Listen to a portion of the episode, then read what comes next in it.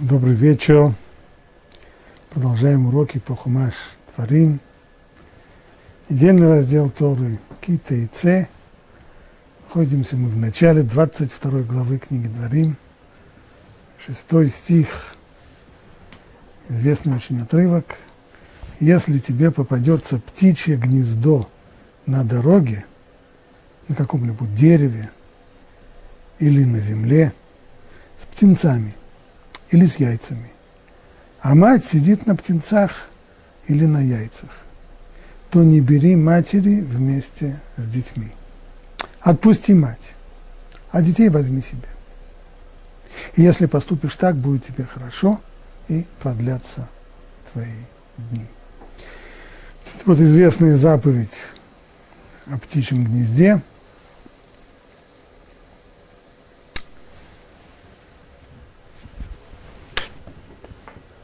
Заповедь, которая запрещает, здесь есть, запреты повеления, запрещено брать вместе М аля баним, то, что называется на языке Торы, мать вместе с детьми, то есть мать вместе с яйцами или с птенцами. Стало быть, нужно отогнать мать, и тогда можно взять себе яйца или птенцов. Вот о смысле и значении этой заповеди есть очень обширные и подробные комментарии Рамбана, на котором я хочу сегодня и остановиться.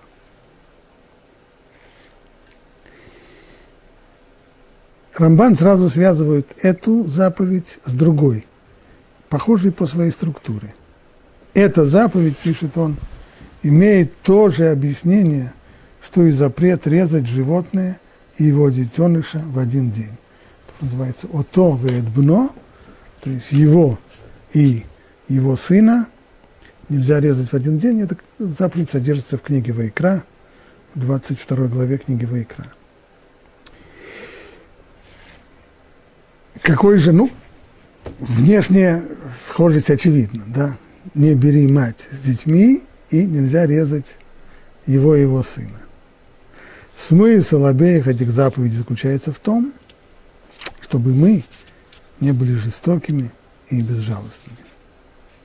Человек, который способен таким образом уничтожить мать вместе с птенцами или корову вместе с ее теленком – безусловно, проявляет здесь достаточную черствость, жесткость и отсутствие жалости. Возможно также, что Тора, может быть, еще одно объяснение. Что Тора запрещает истреблять тот или иной вид животных под корень.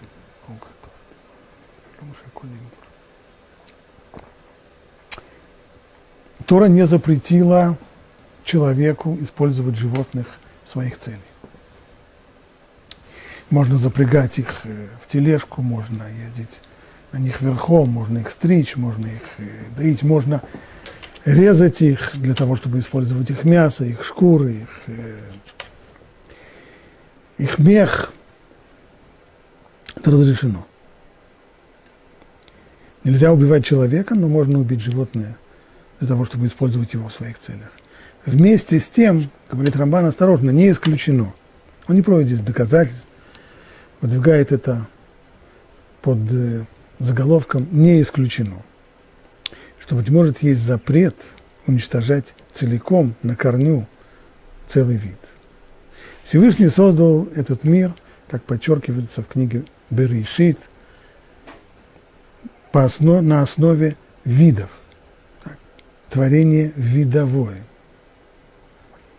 И Тора везде подчеркивает, что он создал такой, таких-то по виду их, по виду его. Лемино, леминеу. Стало быть, что касается уничтожения отдельной особи, это разрешено. Но вот посягнуть на целый вид, уничтожить целый вид животных или птиц, это уже совсем другой разговор. Любопытно, что и в отношении проведения, то называется ажгаха, то есть контроль за, за своим творением, обычно разделяется на два вида. Есть Ашгаха клалит есть ашгаха протит. Ашгаха клалит, то есть общий контроль, общее проведение, призвано осуществлять мир таким образом, как он был создан, и распространяется на все виды творения, не только на людей, но и на животных. То есть для того, чтобы в мире существовали популяции и, и львов, и тигров, и антилоп, и зебр, и, и, и комаров, и, и все, все, что, все, что мир наполняет. Ашгаха протит, то есть индивидуальный контроль, индивидуальный надзор, это только над человеком. И вот один из комментаторов поясняет, что вот это различие заключается в том, что с точки зрения, что каждый человек находится в фокусе внимания Всевышнего. Каждый отдельно взятый человек, ибо человек наделен свободой выбора, и то, что он делает, существенно и важно. А с точки зрения общего существования мира, у каждой индивидуальной коровы нет никакой, у, у коровы нет личности, она не индивидуальна. Она только представительница своего вида, своей популяции. Но получается, что с точки зрения надзора Всевышнего, отдельный человек, отдельно взятый человек, он в какой-то степени тождествен целому виду животного. Всевышнему не важна судьба конкретно отдельно взятой коровы. Но вид биологический, коров, коз, львов, собак или еще кого-нибудь, он, да, находится во внимании. Он, да, находится под надзором. И у Рамбана здесь проходит подобная мысль. Не исключено, что уничтожение целого вида это уже криминал. Можно, безусловно, резать животных, можно пользоваться животными и можно убивать их. Это только отдельные особи. А целый вид под корень – это уже другой разговор. Ну, это все замечательно. Какое-то отношение имеет к заповеди, которая запрещает взять птицу, мать вместе с птенцами или с яйцами, или зарезать корову вместе с ее теленком в один день. Говорит Рамбан, тот, кто убивает мать и ее детенышей в один день или ловит мать и ее птенцов, как будто подвергает этот вид истреблению. Конечно же, это не истребление всего биологического вида. Здесь нет того формального запрета, о котором, как, существование которого он э, предположил выше. Нет. Но здесь в, это как бы уничтожение вида в миниатюре – есть здесь вот такое вот, по крайней мере, одно семейство уничтожается под корень, это семейство, это еще не вид, но вместе с тем есть некоторый элемент вот этого уничтожения под корень, и это здесь причина запрета, обоих запретов. И запрета брать птицу вместе с яйцами, и запрета резать корову с ее теленком. Коротко объяснив суть этой заповеди, Рамбан переходит дальше. А то, что его интересует в основном, это мнение Рамбама книге Мурен и Вухим, его путеводителя заблудших, в которой Рамбам вообще уделяет очень большое место объяснению смысла заповеди, и в том числе касается и вот той заповеди, о которой мы сейчас говорим, заповеди о птичьем гнезде. Читаю Рамбана. А Рамбам в путеводителе заблудших пишет, что смысл запретов «не бери матери вместе с детьми» и быка или барана не режьте в один день с его потомством заключается в том, чтобы детеныша не убивали на глазах его матери, ведь животные очень переживают из-за этого. И страдания человека и животного по этому поводу одинаковы. Любовь матери к плодам своего чрева не зависит от наличия разума и речи. Явление А является порождением чувств, общих для животных и человека. Иными словами, если бы привязанность к своим детям, к детенышам, была бы порождением разума, то тогда, конечно, мы бы привязали это только к... Мы бы отнесли бы это только к людям. А к животным эта привязанность тогда не совсем относится. Но на самом же деле это не так. Эта привязанность, она чисто инстинктивная. Она не исходит из разума. Она на уровне самых-самых простых, самых основных примитивных чувств. И если так, то в этом отношении разница между человеком и животным не должна быть, не должно быть здесь разницы. Все это мы, конечно, можем только предполагать. Нам никогда не знать и никогда у нас нет возможности выяснить, что испытывает животное по отношению к своему детенышу. Есть ли здесь какие-то чувства, эмоции или чисто инстинктивные, совершенно не окрашенные в эмоциональной э, краской э, движения знать этого невозможно, никакая наука не может проникнуть, потому что здесь речь идет любое переживание, оно, оно исключительно лич, личное. Я могу только спросить человека о том, что он переживает. Он может ли это хорошо или плохо объяснить. Но выяснить объективно, что именно он переживает, я никогда не смогу. Поэтому человек может врать мне о своих переживаниях. Он может их преувеличивать или преуменьшать.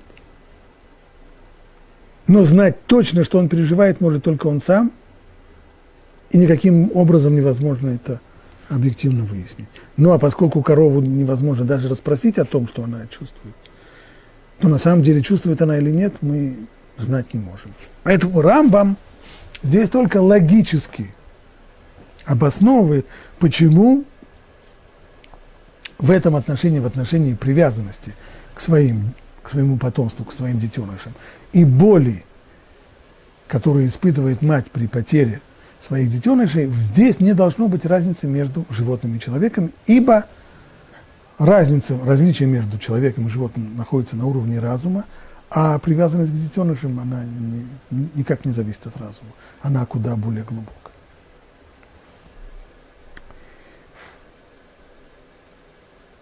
Получается, по Рамбаму, что смысл этой заповеди в том, что Тора жалеет э, животное жалеет птицу, которая будет переживать от того, что она потеряет своих птенцов или свои яйца, жалеет корову, которая может потерять, как, если на ее глазах будет зарезан э, ее теленок и так далее. Но если так, это уже, значит, до сих пор было объяснение Рамбама. А Рамбан – замечает, что если так, то есть если действительно принять объяснение Рамбама, то основной запрет не в том, чтобы резать его и его сына, как этот запрет сформулирован в Торе и в Аллахе, ото вет бно, то есть его и его сына.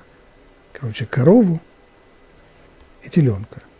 И на самом деле человек, который зарезал утром корову, а ближе к вечеру зарезал ее же теленка, он нарушил этот запрет – но в соответствии с тем, как Рамбам пояснил этот смысл, нужно сказать, что запреты только в том случае, когда делается наоборот, а именно сначала режут теленка, а потом мать. Потому что если сначала зарежут мать, а потом теленка, то мать уже ничего такого, никаких переживаний по своим детенышам мать знать не будет. А на самом-то деле более правильная причина в том, чтобы мы не поступали жестоко. И скажу в скобочках некоторые замечания. Сам Рамбам Мурену Вихим оговаривается,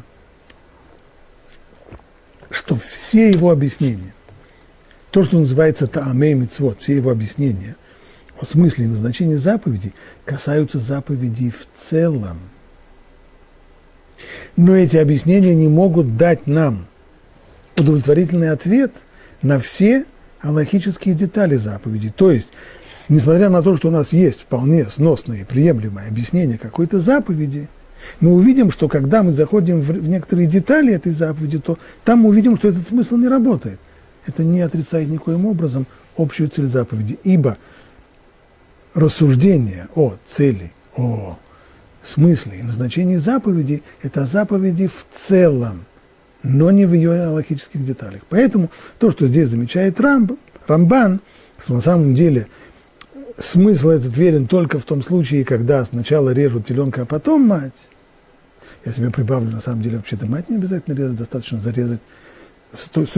Из, того, что писал Рамбан, достаточно зарезать теленка на глазах у матери уже, ей будет принесена та же самая боль. Но это все уже конкретные детали заповеди. А общее объяснение – то, что дал Рамбам, и мы видим, что Рамбан с ним не согласен.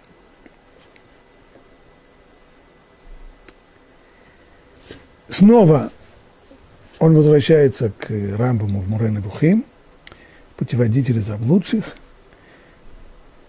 И Рамбам там пишет, что не следует опровергать его объяснение, приводя высказывания мудрецов Мишны, которые утверждают, значит, Рамбам, рассуждая о цели этой заповеди, что цель этой заповеди проявить милосердие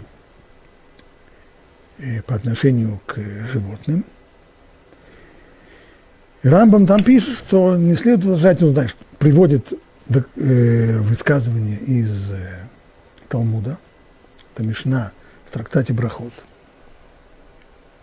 которая на первый взгляд довольно проблематична по отношению к тому, что писал Рамбам.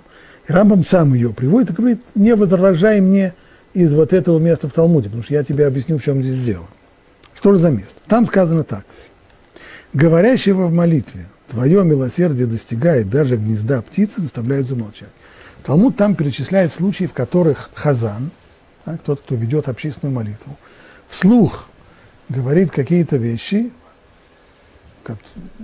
неприемлемые или совсем уж... И в случае, если он договорился до очевидной ереси, то его надо заставить замолчать. В скобках. Сегодняшний день мы себе не можем представить подобной ситуации, потому что у нас молитвы уже канонизированные. Мы повторяем канонизированные четкие молитвы с одним текстом. Но э, в древности это не было так.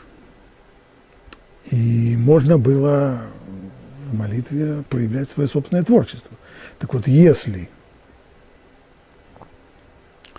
Хазан, который ведет общественную молитву, говорит какие-то совсем неприемлемые вещи, то есть право его оборвать, заставить его замолчать. И среди примеров вот такой вот явной, очевидной ереси Тора приводит возможное такое полупоэтическое колено, которое мог бы высказать Хазан, прося Бога смилостивиться над нами и сказать ему, вот смотри, даже от канцепор ягиура хамеха, даже до птичьего гнезда доходит твое милосердие. То есть твое милосердие настолько всеобъемлющее, что ты даже маленькую ничтожную птичку пожалел, так пожалей и нас тоже.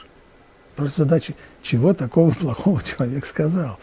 Где здесь такая очевидная ересь, что забыв о всяких приличиях, нужно просто заставить его замолчать, зашикать за него и и прекратить это. Что он такого ужасного сказал? Пояснение, которое дается там в Талмуде и, и в комментарии Раши,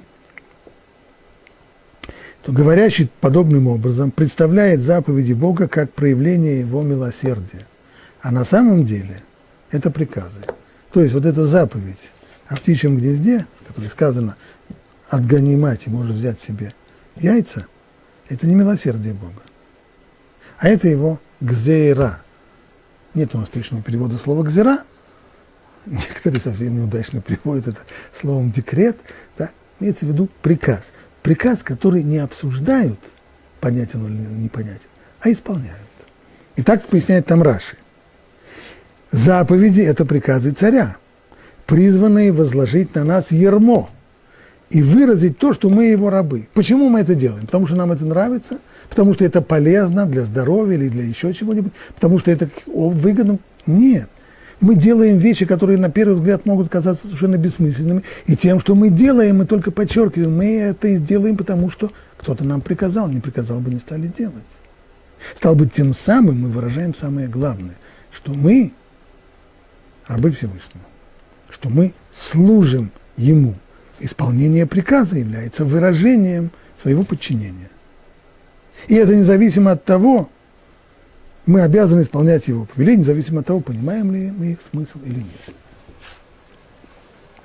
Уточним, что здесь есть не только, казалось бы, противоречие конкретному объяснению Рамбама. Рамбам поясняет, что Всевышний запретил брать птицу вместе с яйцами или резать теленка на глазах его матери, потому что тем самым приносится, причиняется боль животному, а вот этого Тора не хотела. Ну вот, пожалуйста, сказано, что тот, кто говорит подобную вещь вслух во, во время молитвы, обращаясь к Всевышнему и говорит ему, что твое милосердие до, до несчастной, до, до ничтожной птички даже доходит, это ересь. Значит, смысл заповеди не в том, чтобы пожалеть птичку. Не птичку жалко. Но на самом деле противоречие здесь еще более серьезно. Ведь объяснение Рамбама по поводу этой самой, этого птичьего гнезда – это только частный случай общего подхода, который развивает там Рамбам в своей книге Мурена Лухим. А именно, он утверждает, что у каждой заповеди, для каждой заповеди можно найти рациональное объяснение и обоснование. Оно, у каждой заповеди есть смысл. В отличие от некоторых мыслителей, которые подчеркивали всегда, что заповеди, вот эти самые слова, заповеди – это ермо. Смысл заповеди в том, чтобы подчиниться им. И нет никакого смысла искать пользу от исполнения заповедей. Не для этого они даны. Более того, попытка рационального объяснения заповедей, писали многие авторы, она вредно вообще. Ибо если мы начинаем объяснять заповеди и выискивать их смысл, то мы очень скоро можем дойти, прийти к такой позиции. Вот заповеди, которые мы понимаем, мы с удовольствием исполним, поскольку нам нравится та цель, ради которой они даны, и та польза, которую они могут принести, а те заповеди, которые нам не удалось объяснить рационально, то и особого-то желания исполнять у нас не будет. Рамбам не приемлет эти подходы, никоим образом не может согласиться и утверждает, что можно, что у каждой заповеди есть цель и польза, польза, которая может быть на уровне общественных отношений между людьми, на уровне исправления человеческих мировоззрений или качеств характера, может быть, и его физического состояния, сколько угодно. И попытка представить заповеди как что-то, нечто, не имеющее явной пользы, и, и смысл которого только в слепом подчинении приказу, эта попытка неправильна. Но, казалось бы, в этом месте Талмуд как раз и говорит, не так. Тот, кто, тот, кто в молитве произносит «Твое милосердие доходит до несчастной птички», его следует прервать, потому что он представляет заповеди Торы. Не просто конкретную вот эту вот заповедь про гнездо птички, но вообще заповеди Торы.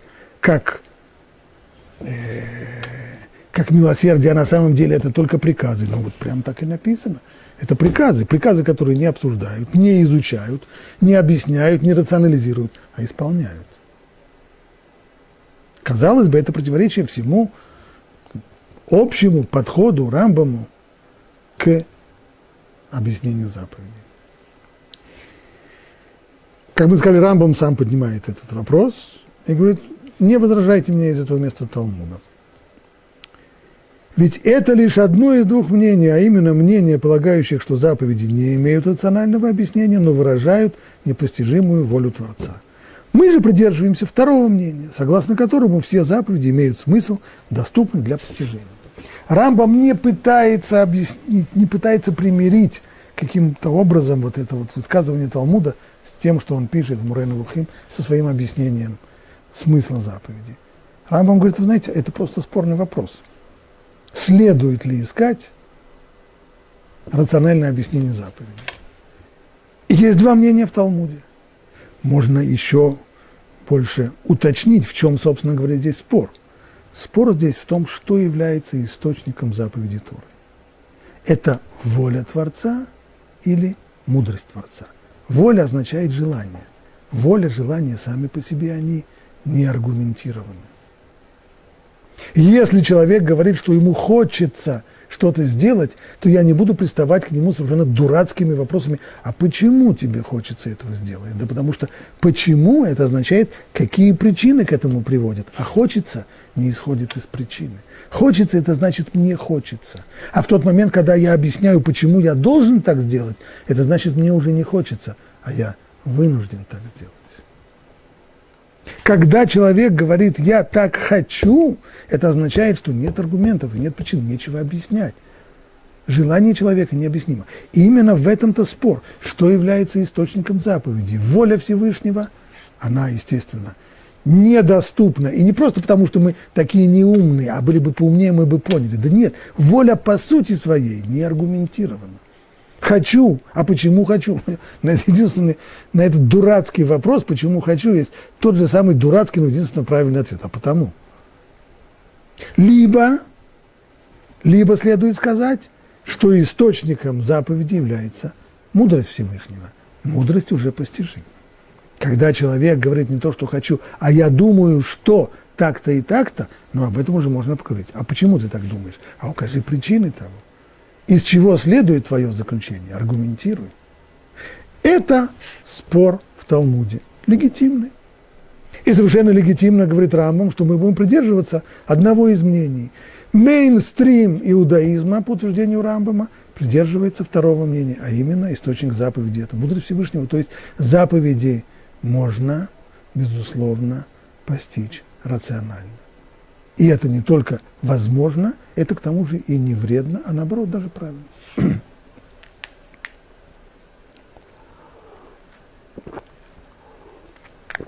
Скажу только в скобках –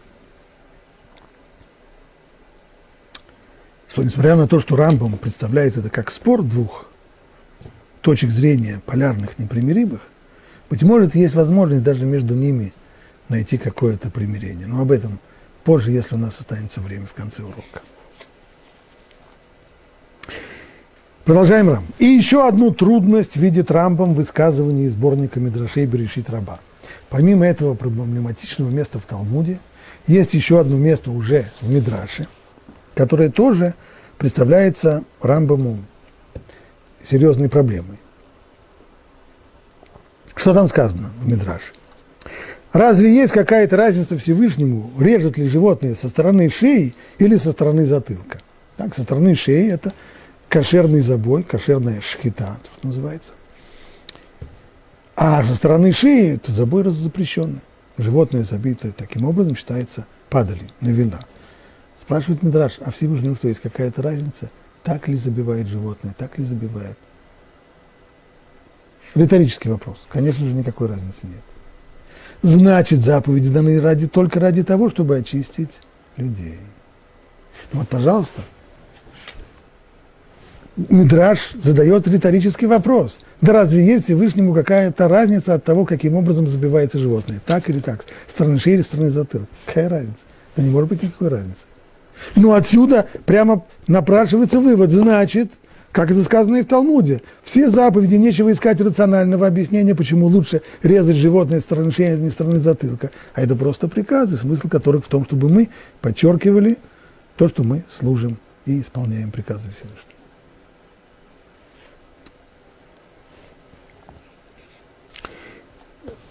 К этому Мидрашу рабам относится точно так же, как и к тому месту из Талмуда, а именно – что же делать? Есть два мнения. Мы не будем это скрывать со всей большевистской откровенности, должны признаться, что есть спор на эту тему, и мы, поддерживаем, мы придерживаемся второго мнения, что есть рациональное объяснение заповеди, и его следует искать. И все же, несмотря на все эти проблематичные места, Точка зрения Рамбама, пишет здесь Рамбан, согласно которой заповеди имеют познаваемый смысл, весьма обоснованно. То есть спорить с Рамбамом, конечно, на основе этих утверждений мы не станем. Точка зрения Рамбама очень хорошо аргументирована и обоснована. Каждая из заповедей, и здесь он почти цитирует текст с небольшими изменениями, текст самого Рамбама Муренухим, каждая заповедь имеет смысл, несет пользу, и способствует совершенствованию человека. И это еще помимо награды, которую получают от того, кто даровал заповедь. Да, чтобы мы не сказали, что смысл заповеди в том, чтобы получить награду. Награда – это само собой. Но помимо этого, награда – это дополнительный сказать, бонус. Но прежде всего заповедь дается человеку, чтобы человек при ее помощи извлек для себя пользу.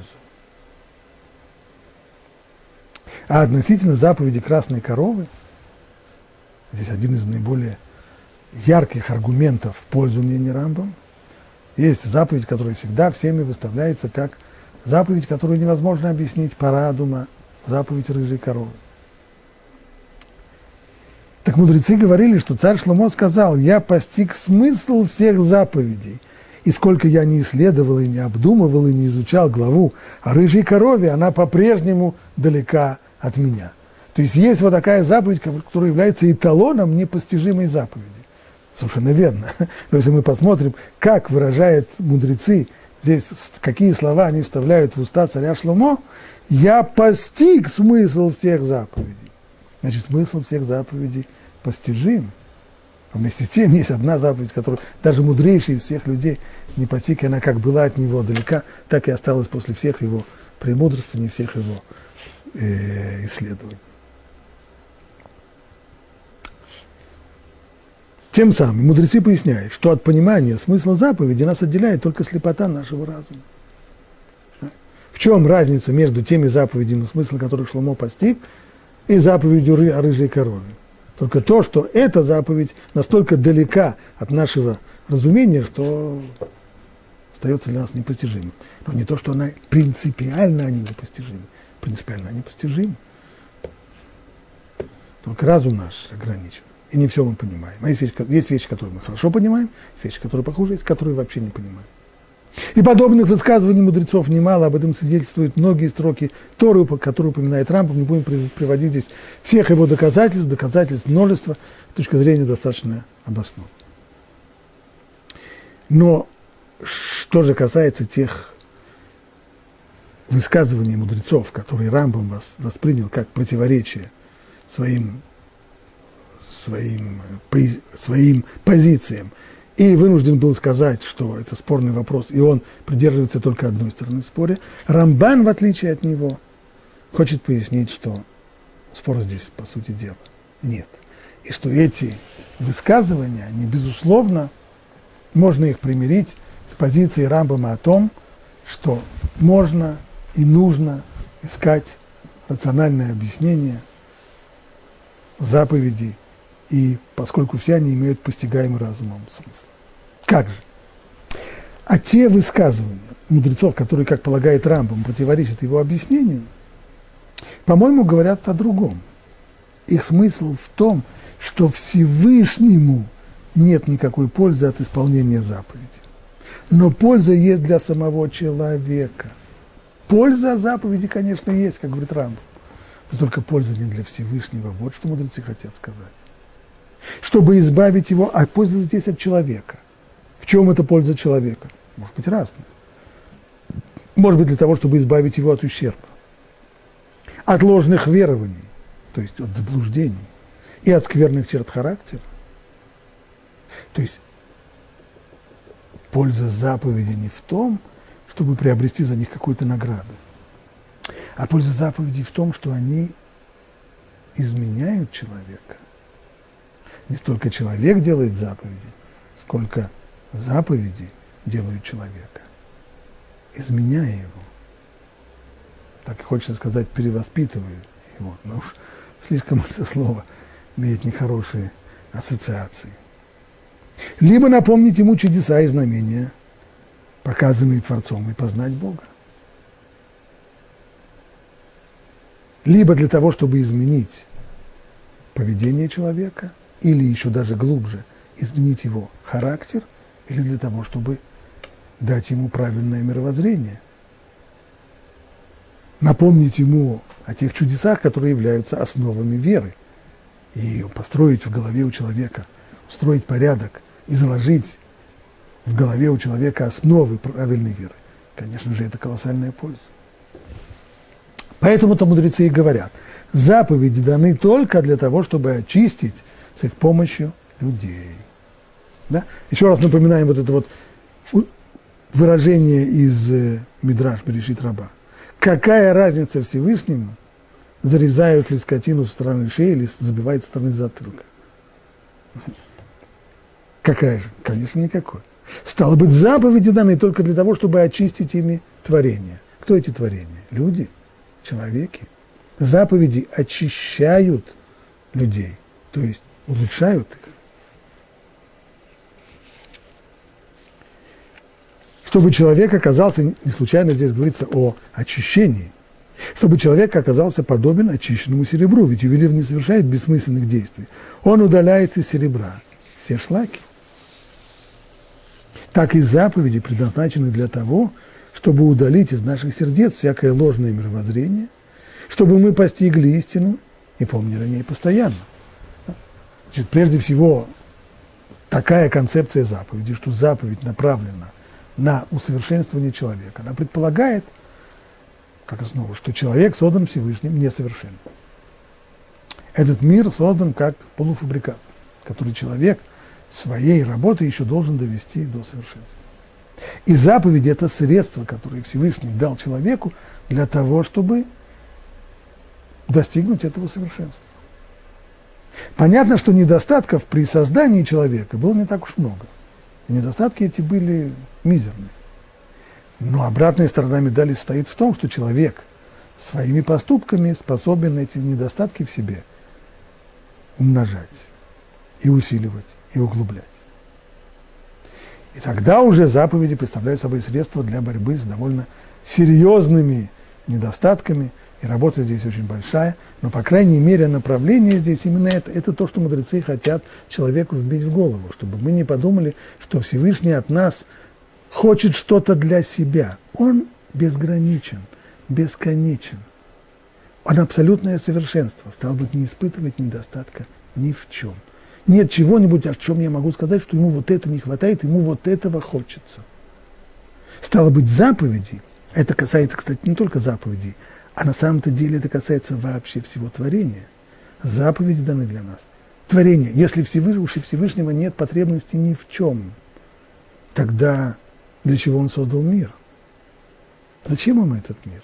Мир не удовлетворил никакой его потребности, ибо потребности у него нет. Поэтому, говорят мудрецы, Каждый человек обязан сказать, мир создан для меня. Всевышний создал этот мир не для себя, не для того, чтобы удовлетворить какую-то свою потребность в чем-то. У него нет этих потребностей, никаких. Стал быть, мир создан для нас. И заповеди, которые Всевышний нам в этом мире дал, они тоже не для него, для какой-то его пользы, а для нас, нам на пользу. Это же высказывание мудрецов приведено в сборнике Медрашей Рабитанхумы. Предыдущее мы приводили из Мидраша Берешит Раба, и близкое по содержанию, только высказали чуть-чуть другими словами, находится в Мидраше Раби Танхума. Разве есть какая-то разница Всевышнему? Режет ли человек животное и ест, или протыкает ему шею и ест? Этот выбор действия не приносит ему никакой пользы и ничем не вредит ему. Да и какая ему разница, если ты кошерных животных или не кошерных? Ведь как там сказано у Иова, и если ты приобрел мудрость, то приобрел ее для себя. Мудрость не для Всевышнего, а для тебя. Ты теперь более мудрый человек. А это ответ на вопрос риторический, который был задан раньше. Да какая разница Всевышнему? Ему лично никакой. А из этого риторического вопроса возникает следующий. Так до чего же тогда даны заповеди, если ему никакой разницы от этого нет? Если ему от них никакой пользы и никакого вреда от их нарушения нет? Тогда зачем он их нам дал? Ответ для нас. Им хакамта. Если ты приобрел мудрость, то приобрел для себя. Если ты исполнил заповедь, то ты сделал это ради себя. Пользу извлек от исполненной заповеди не Всевышний, а ты. Значит, заповеди даны только для того, чтобы очистить ими людей. И здесь явно видно, что мудрецы хотели сказать только одно. В заповедях нет пользы для Всевышнего. Он не нуждается в свете, хотя можно было бы подумать и так заключить это из заповеди Минора, когда Всевышний повелел святая святых, там, где пребывает его слава, зажигать свечи. Ему свет нужен. Свет не нужен.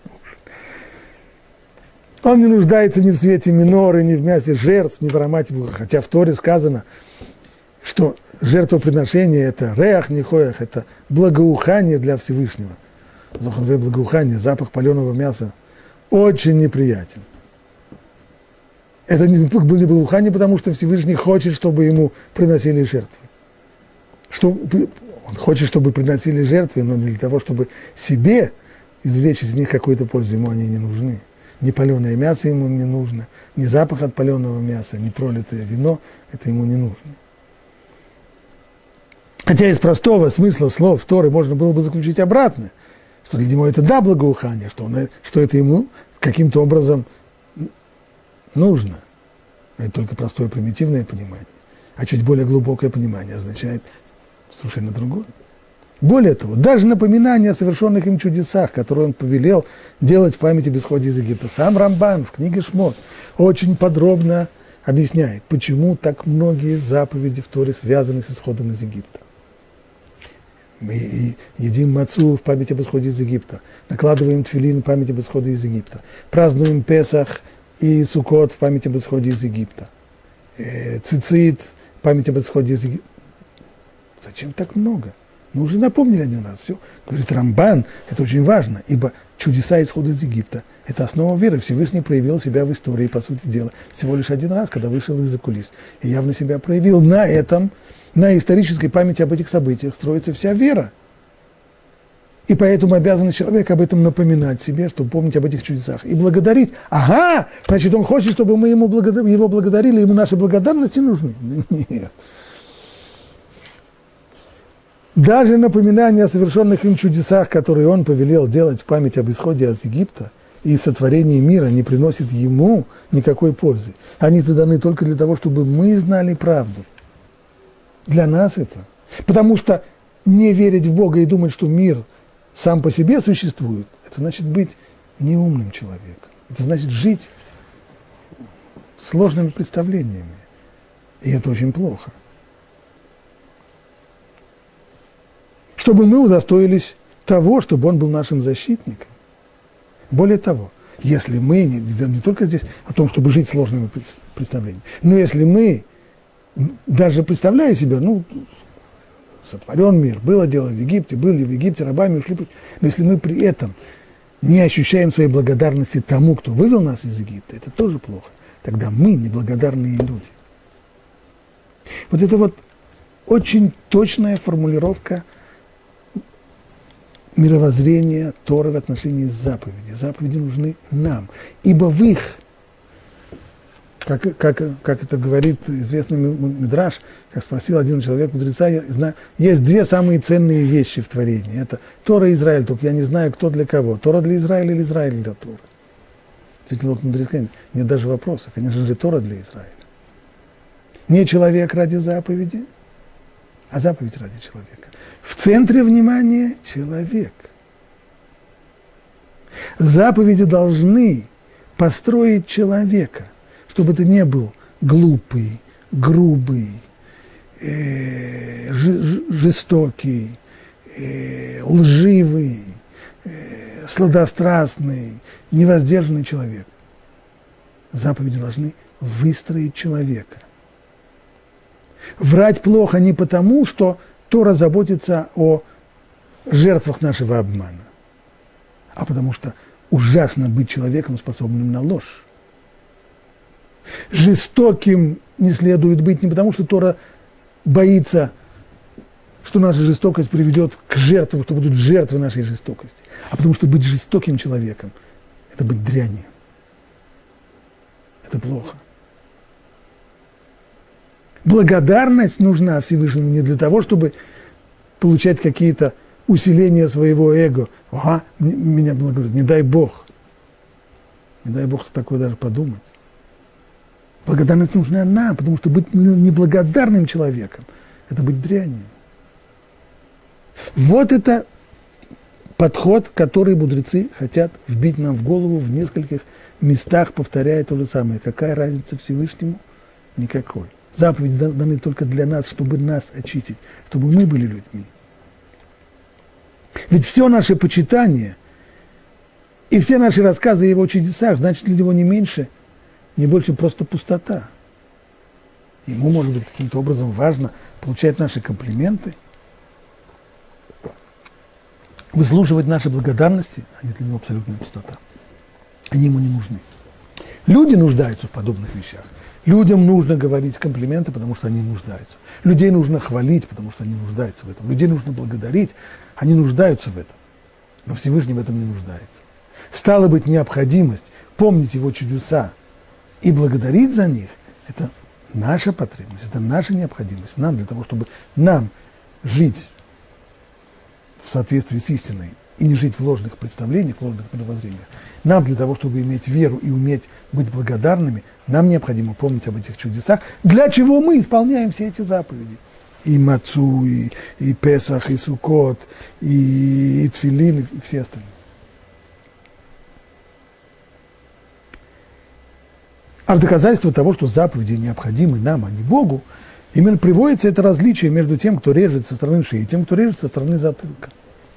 Тора не берет заповеди, например, воровать. Они спрашивают, ну действительно, какая разница Всевышнему, обворует Рабинович или не обворует его? Она приводит явный, совершенно очевидный пример. Шхита, забой скота. Ну, ведь невозможно же даже предположить, будто забой животного со стороны горла представляет пользу или почет Творцу больше, чем если бы его забивали со стороны затылка или резали бы ему шею вдоль или еще как-нибудь. Или тюкали бы его э, током. Какая, какая разница? Не, не можете даже представить, что какой-то определенный способ забоя дает Всевышнему больше чести. Но такой способ забоя необходим нам, чтобы научить нас милосердию и жалости даже в момент забоя животных. Вот это еще раз доказательство тому. Сейчас очередная волна по в Европе каждые 10-15 лет вспоминают о правах животных и стараются запретить кошерный забой скота, поскольку э, при этом забое не используется э, электрический ток для одурманивания животного, то стало быть это э, жестокость неприемлемая и так далее.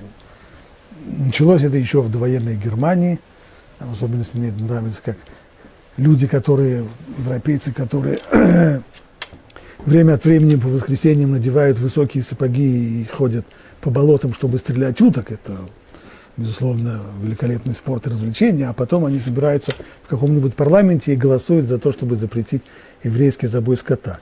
Но есть у меня только одно здесь замечание. Посмотрим, что пишет дальше, дальше Рам, Рамбан. Ведь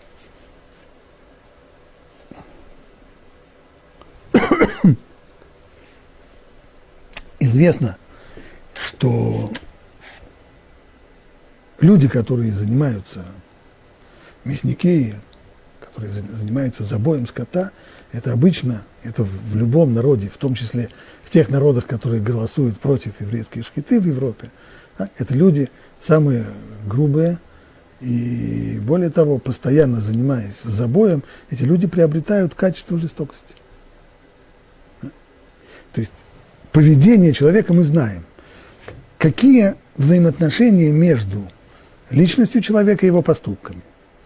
Любой человек, если спросить его вопрос, сразу ответит, ну как, поступки отражают личность человека. Да, это верно, хотя не всегда. Но в принципе это верно. Но если есть прямая связь, то есть и обратная связь, а именно. Поступки влияют на личность человека. Они не только являются порождением его личности, но и влияют и формируют его личность. Так вот, человек, который постоянно занимается забоем скота, безусловно, приобретает качество жестокости в той или иной мере. А вот и посмотрите на мясников, которые работают в самых разных странах просвещенной Европы. А после этого сравните это с Шухатим, с людьми, с евреями, которые занимаются забоем скота. И достаточно вам сравнить их и увидеть, как это в Одессе говорили, какие-то две большие разницы, и вопрос на самом деле исчерпан. То есть Тора здесь и подчеркивает, что вот этот вот мысль о том, как правильно забивать скот, каким образом и так далее, она должна направлена на то, чтобы мы не становились жестокими, чтобы мы, занимаясь забоем скота, не скотинку здесь жалеет заповедь, не проливает она слезы, потому что птичку жалко, а человека жалко, если он будет жестоким. И практика забоя скота в соответствии заповедью Тура, она и должна воспитать человека, который не станет жестоким, несмотря на то, что десятки лет будет заниматься забоем скота.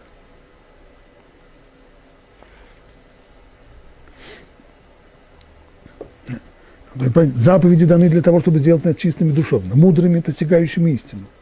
И приведенное далее высказывание, если ты приобрел мудрость, то приобрел ее для себя, напоминает, что практические заповеди, такие как заботиться траншеи, даны, чтобы воспитать в нас положительные качества, а заповеди, требующие отказаться от некоторых видов пищи, чтобы очистить наши души, согласно сказанному в Торе, не оскверняйте ваших душ с котом и птицей, всем, то есть есть виды некошерных животных, да, нечистых животных, мясо которых, если человек будет употреблять в пищу, то оно будет дурно влиять на его душу.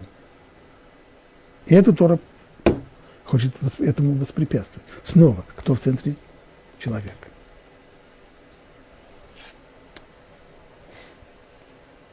Аналогично, сказанное в Талмуде, вот здесь Рамбан, наконец, подходит к, к цитате из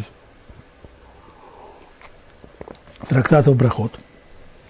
То, что там говорится, говорящего в молитве, твое милосердие достигает даже гнезда птицы – заставляют его замолчать.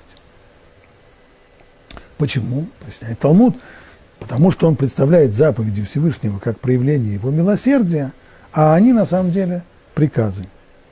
Все это означает только одно, что Бог не проявляет милости ни по отношению к гнезду птицы, ни по отношению к быку с его потомством, ни к корове с его теленком, и птичку ему не жалко.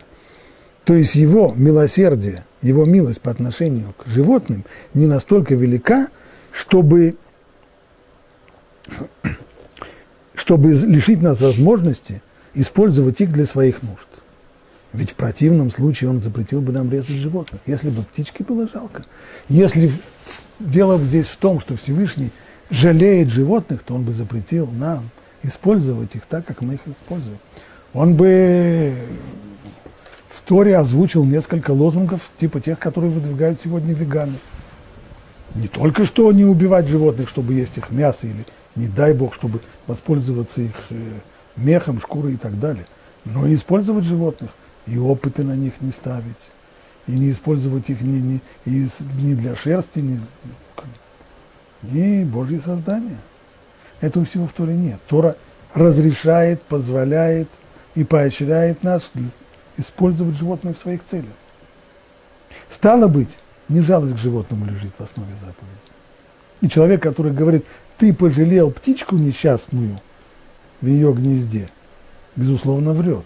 Всевышний не пожалел птичку несчастную, он позволяет нам взять и птицу, использовать ее в пищу. Или яйца взять и использовать их в пищу, только не вместе. Не птицу чтобы не было мать с птенцами. Смысл этих запретов только в том, чтобы приучить нас к милосердию, чтобы мы не были жестокими.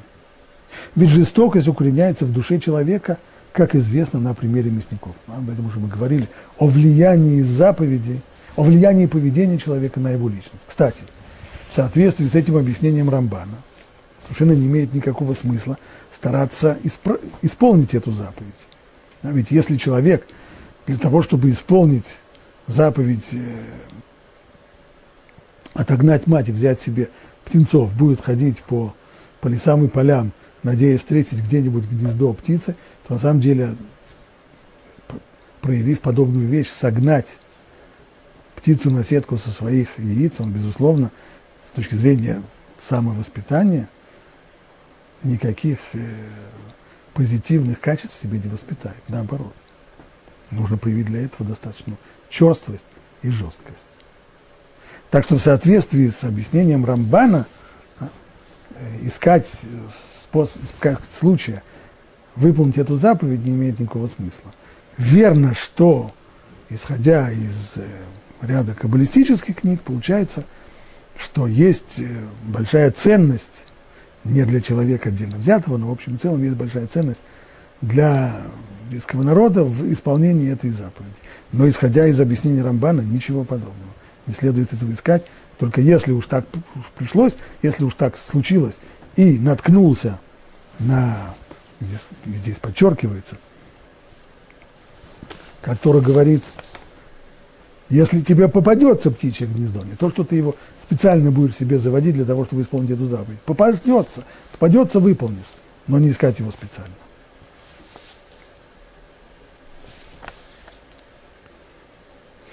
Таким образом, эти заповеди в отношении животных и птиц не проявление милосердия по отношению к ним, а приказы к нам, призванные воспитать в нас добрые качества.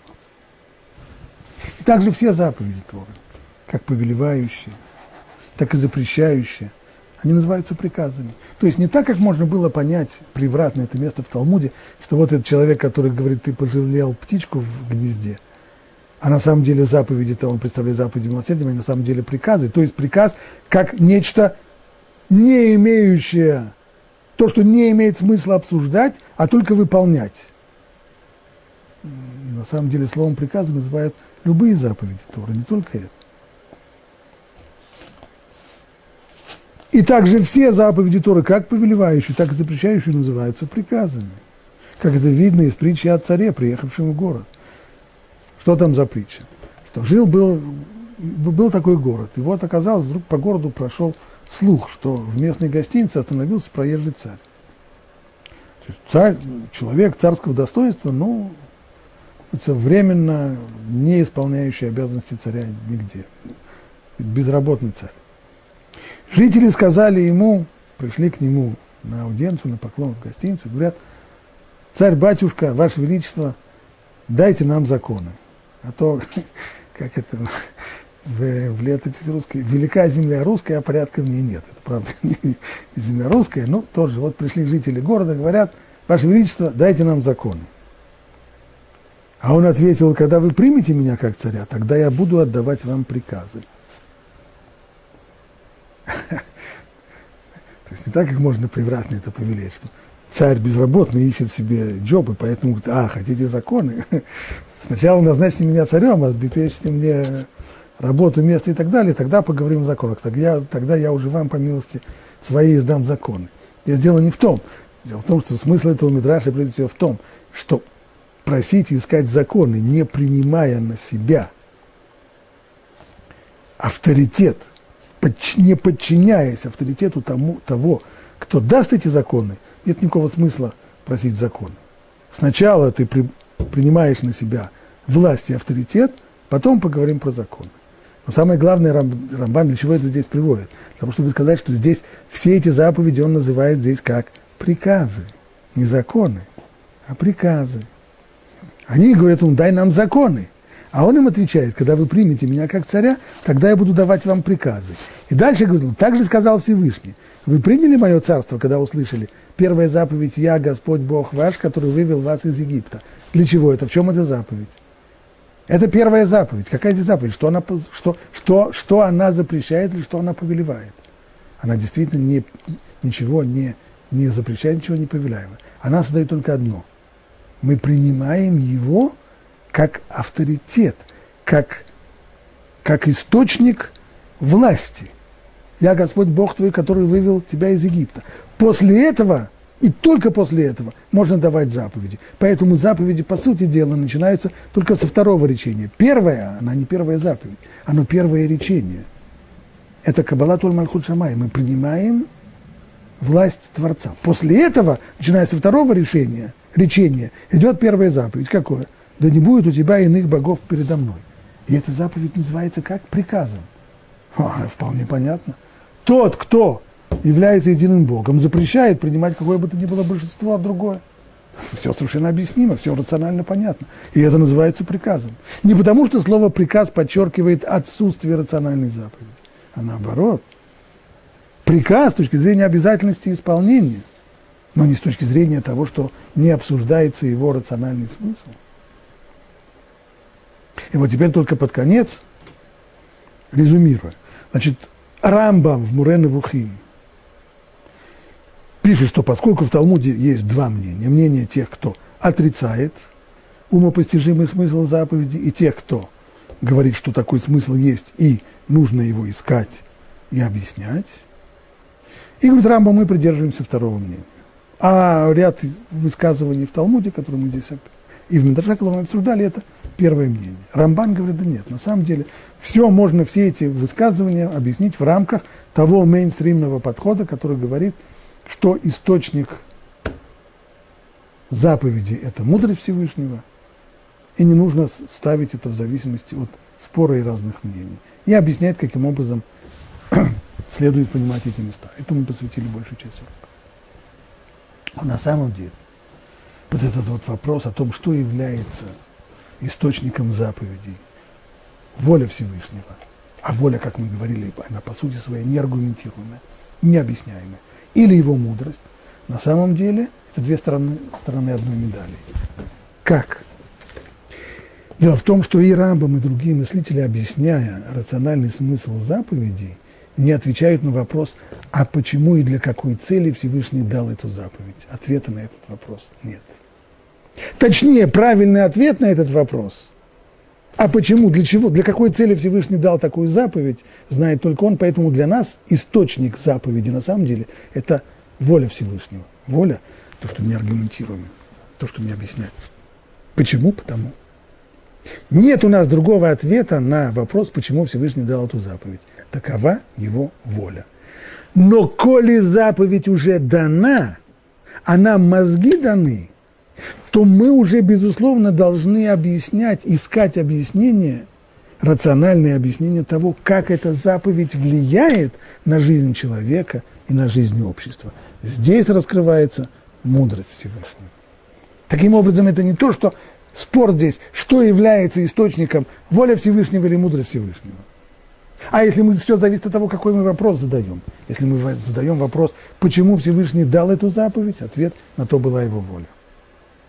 Но если мы зададим вопрос, заповедь дана, как она влияет на человека, на жизнь человека, его личность или на общество, а на это вот читайте книги Мурен Вухим другие книги, которые занимаются объяснением заповеди, в том числе рациональным объяснением заповеди, а иногда и менее рациональным, более мистическим, но так или иначе это все уже объяснение заповеди, это не ответ на вопрос о том, почему она дана, а о том, каким образом она нас влияет. И всегда мы помним, что даже если мы для себя убедительного объяснения заповеди не нашли, то обязательной заповеди к исполнению она всегда остается. Приказ – это приказ. И его нужно исполнять, в зависимости от того, понял или не понял. Желательно понять, лучше всего понять. Но даже если не понял, прежде всего его выполнить. В этом последняя, последняя точка этой самой дискуссии по поводу смысла и назначения заповеди.